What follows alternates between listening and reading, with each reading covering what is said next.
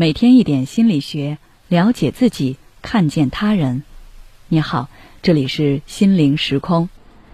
今天想跟大家分享的是友情中的占有欲。你曾想过独霸你的好朋友吗？不知道大家在和朋友相处时有没有过这种心态？明明只是纯朋友关系，你却想独霸这一份友谊，不想让好友再结交新朋友。不仅如此。你还会想让好友做什么事情都跟你一起，你有任何问题他都能陪着你，要求他凡事都先考虑你的感受。前段时间有位宁友就因为占有欲太强，被自己的好友疏远了。据宁友描述，她和闺蜜从小一起长大，闺蜜性格阳光开朗，所以朋友多一些，而她自己则比较沉闷内向。因此，只有闺蜜这一个知心好友。两人原是形影不离，遇到什么问题，宁友都是第一时间找闺蜜拿主意。渐渐的，她开始习惯依赖闺蜜，也习惯了闺蜜身边只有她自己一个人。但是后来上高中，闺蜜交到许多新朋友，以前吃饭、上下学都只有她和闺蜜两人，但是现在，闺蜜身边总有其他人围绕着。她开始生气，经常莫名其妙的对闺蜜发脾气。她想让闺蜜身边只有她一个，但这显然不可能。于是两个人不断爆发矛盾。在一次大吵之后，闺蜜开始疏远她。宁友说她内心十分苦恼，她也不知道为什么自己对朋友的占有欲会这么强。大多数人潜意识里都认为吃醋、闹别扭、占有欲。是爱情的专有词，但其实，在友情中也会有占有欲，而且，友情中的占有欲和爱情中的占有欲都是一样的不讲道理，只不过，友情中的占有欲发生率比较低，导致很多人不以为意。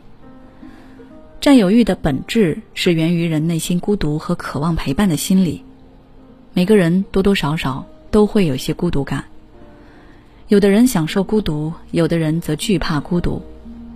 对朋友占有欲强的人，就是惧怕孤独，渴望陪伴，所以特别重视友谊。在得到朋友的陪伴之后，他们会把自己的感情都倾注在朋友身上，并且希望朋友一直陪伴自己。但是感情往往如流沙，失于掌心，越是在乎，消耗的就越快。还有一个原因是缺乏安全感。在友情中表现出强烈占有欲的人，一般都比较缺乏安全感。通常他们的朋友都比较少，给人感觉很内向。而这种内向面具下隐藏的是他们内心的不自信与自卑。他们会担心朋友有了其他小伙伴之后就不再关心自己，担心朋友会加入其他圈子而远离自己，所以他们想要独占朋友，不让朋友发展其他友谊。那么该如何缓解自己在友情中的占有欲呢？下面我给大家提供几个方法。第一，多交朋友。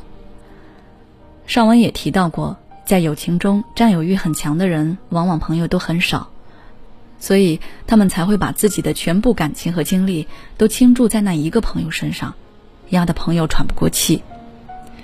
但是当我们拥有很多朋友的时候，精力会被分散，对朋友的注意。也会在无意中被分散，继而在友情中的被动性也会随之减少，占有欲也会被缓解。第二，提升自己。对好友产生占有欲的原因之一，就是自己内心不自信，担心自己会被朋友抛弃，所以才会把朋友的一举一动都放在心上。而当我们自身强大起来，拥有足够的人格魅力的时候，这种在友情中的不自信就会被削弱，对朋友的占有欲也会随之减弱。第三，学会独立。事事都要依赖他人，不仅会给朋友带来麻烦，还会降低我们自身的价值感和成就感，加深我们的不自信，最后导致我们更加依赖别人。想要打破这个恶性循环，我们应该学着去独立起来。要知道，没有人会永远陪伴我们。独立起来，才能拥有一段健康的情感。好了，今天的分享就到这里。如果你想要了解更多内容，关注我们的微信公众号“心灵时空”，后台回复“占有欲”就可以了。